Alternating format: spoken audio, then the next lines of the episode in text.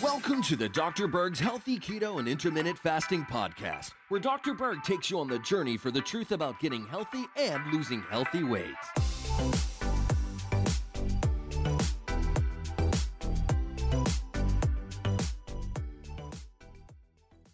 So let's talk about how to strengthen your red blood cell. But before I talk about that, I need to explain what a red blood cell does in your body. They're called erythrocytes, okay? And they're there as a method of carrying oxygen. And what they have in this red blood cell, it's like a sac with a bunch of hemoglobin, and that's basically uh, filled with iron and it connects to oxygen, so it allows oxygen to be transported through the body. And in one red blood cell, you have 270 million hemoglobin molecules. So it's quite a bit of oxygen that cell is carrying. Your body makes 2.4 million red blood cells every single second.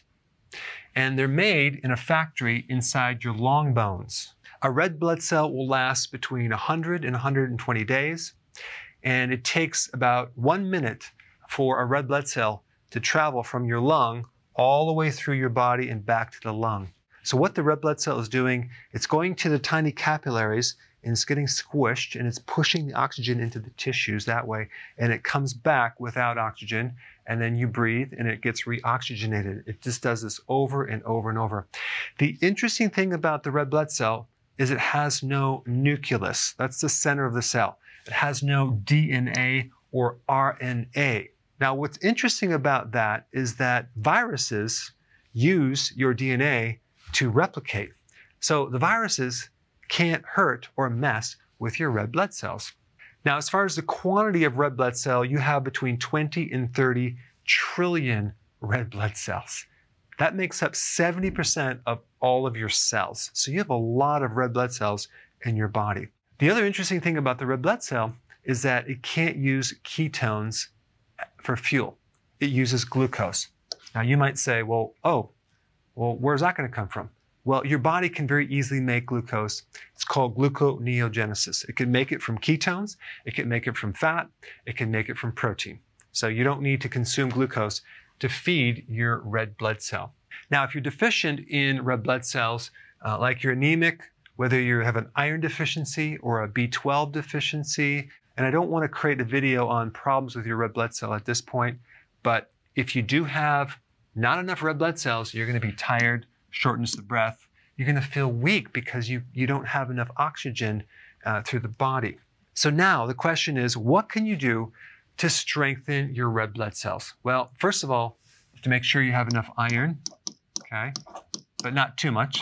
And you want to make sure you have B12. Very, very important, okay? But there's something else you can do, and it's called intermittent hypoxia training. Now, what does that mean? Intermittent meaning you're going to do something and then not do it. Hypoxia meaning without oxygen or low oxygen training. A lot of top athletes do this, and there's quite a bit of research.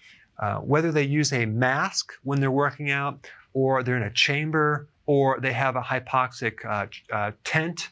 Uh, there's many different ways to actually do this training. So basically, you starve oxygen to the body uh, for a little bit, and then you breathe back and forth. Now, what I like to do is I like to use a hypoxic mask, not when I'm doing certain type of exercises where I'm not breathing very much. I like to do it when I'm huffing and puffing. So I will wear this mask for about two minutes, and then I'll take it off for two minutes, and I'll put it on for two minutes, and I'll restrict my oxygen.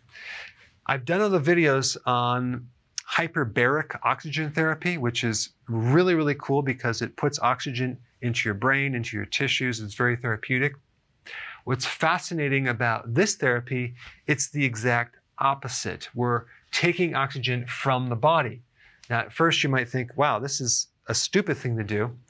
But if you really understand what's happening, it's actually quite smart. When you starve the body of oxygen for a short period of time, not a long period of time, you trigger certain genes that create significant changes within the red blood cell. You increase the red blood cell production by up to 10 times. So instead of making 2.4 million red blood cells every single second, you're making 30 million red blood cells every second. That is huge. You also increase the size of the red blood cell. Now, what is the significance of this? You're basically going to carry way more oxygen.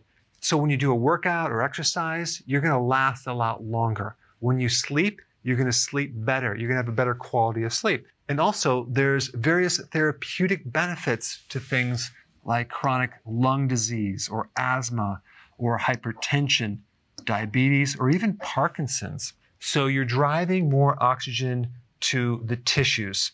And if there's an area of your body that's not healing well, um, this can help it. It will also stimulate your antioxidant reserve, especially in the heart. And that's why this therapy is also cardioprotective as well as neuroprotective.